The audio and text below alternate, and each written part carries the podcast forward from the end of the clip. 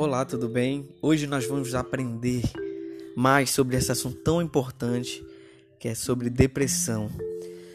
Eu me chamo Luan Rodrigues e o intuito desse podcast é apresentar a você as chaves para vencer esse problema, as chaves para se vencer a depressão.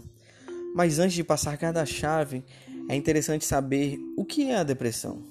O que é essa doença que tem afligindo o mundo? Nós vivemos numa geração que nunca houve tanta ansiedade e depressão. A população hoje está mais narcisista, ou seja, se preocupando mais consigo mesmo e menos resiliente, pouca capacidade de se adaptar às mudanças. Então, a depressão hoje, ela é resultado. Como é que ela funciona?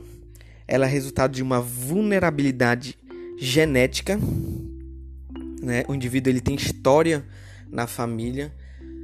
A Luan eu tenho um pai, uma mãe ou uma avó, um avô, tio ou tia que já apresentou em algum momento da vida depressão.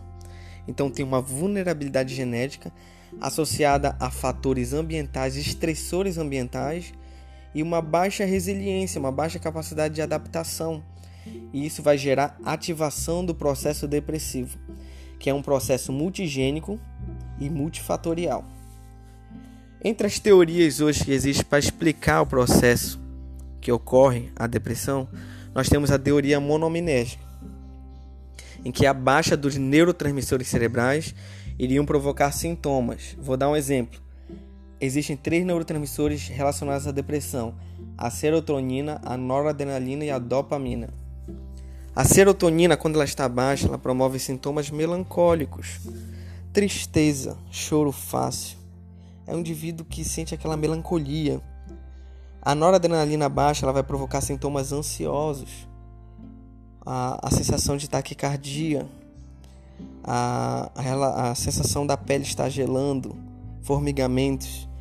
A dopamina baixa, ela vai gerar perda de energia, diminuição da energia, diminuição do libido e compulsões. Tem muito depressivo que tem compulsão por doce, por exemplo. Então essa é a teoria monoaminética que explica que a baixa de neurotransmissor ia provocar sintomas depressivos.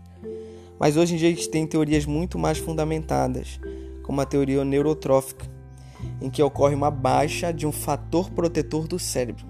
Existe um fator chamado BNDF.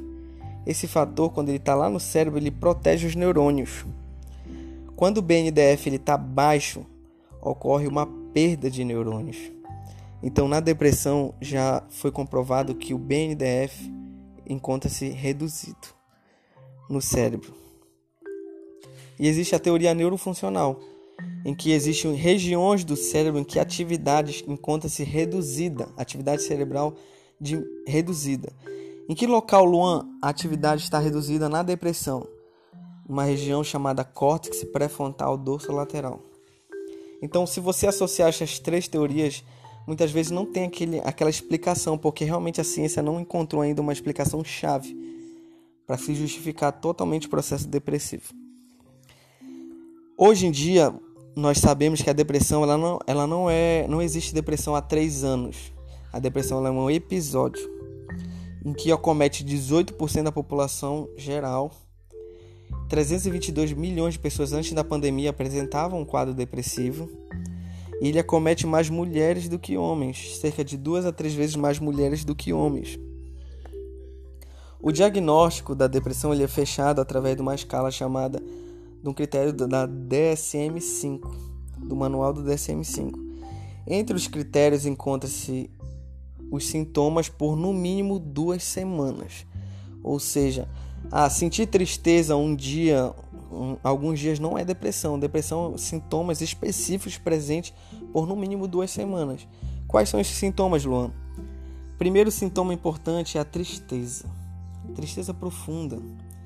Ah, é uma tristeza patológica. E existe também o a anedonia. A anedonia o que seria? É a perda do prazer por atividades que antes eram prazerosas o indivíduo gostava de jogar bola, ele não consegue mais jogar bola porque não sente prazer mais em realizar aquilo. Então, Esses são os dois principais sintomas do critério diagnóstico. Mas nós temos outro, como ganho ou perda de peso. Ah, o apetite ele também altera. Tá? A pessoa às vezes tem, não consegue se alimentar de forma adequada ou se alimenta excessivamente. Existe a perda de energia, a perda de libido. O indivíduo ele acorda cansado mesmo na depressão. Ele até consegue às vezes dormir, mas quando dorme acorda cansado. A insônia ou hipersonia, a pessoa pode dormir pouco, ou ter dificuldade mesmo, ou dormir muito. E alterações no pensamento. Essas alterações no pensamento são muito incômodas. Principalmente por quê? Porque o depressivo ele costuma se culpar muito. Achar que ele está passando aquilo por culpa de ações dele, dele mesmo. E o tratamento, Luana? Já entendemos aí as teorias, né? A epidemiologia, o diagnóstico e o tratamento. Depressão, ela tem cura? Consegue se curar a depressão? Na verdade, hoje, o tratamento ele é muito bem efetivo. Nós conciliamos geralmente a terapia, tanto a terapia cognitivo-comportamental, psicanálise, com a medicação, né? E a medicação que nós temos hoje o intuito dela é aumentar os níveis de neurotransmissores no cérebro. Lembra que eu falei para vocês das teorias que relacionam a depressão com baixa de neurotransmissor? Então, a medicação ela vai elevar a serotonina, elevar essa noradrenalina e muitas vezes a dopamina. Hoje nós temos os inibidores da recaptação de serotonina. Muitos vocês conhecem essas, muitos de vocês conhecem essas medicações. Vou dar só alguns exemplos: o estalopram, o citalopram, a sertralina, a fluoxetina. Então você já a paroxetina, então você já conhece, muitos já conhecem os nomes. Então nós temos também os inibidores não seletivos, com venlafaxina, desvenlafaxina, os duais. Então esses tratamentos hoje eles eles respondem, as pessoas, os pacientes conseguem melhorar com esses remédios. Luan, mesmo que tome a medicação, não conseguiu melhorar. O que é que faz? você tem a opção de potencializar, ou seja, adicionar um outro remédio que vai fazer o tratamento melhorar e muito.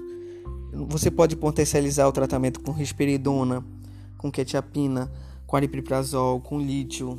Então você tem uma série de medicações potencializadoras. O metilfolato, por exemplo, também é um potencializador. E não funcionou, Luan. Qual é o tratamento medicamentoso mais top? O melhor? Nós temos hoje o tratamento mais potente que é a venlafaxina associada à mirtazapina. Hoje é o tratamento mais responsivo. E mesmo assim não funcionando, aí você na depressão refratária você tem o eletromagnetismo transcraniano e você tem a ECT, que é o eletrochoque. São tratamentos que realmente funcionam, mas não são qualquer pessoas que irão, pessoas que irão realizá-los.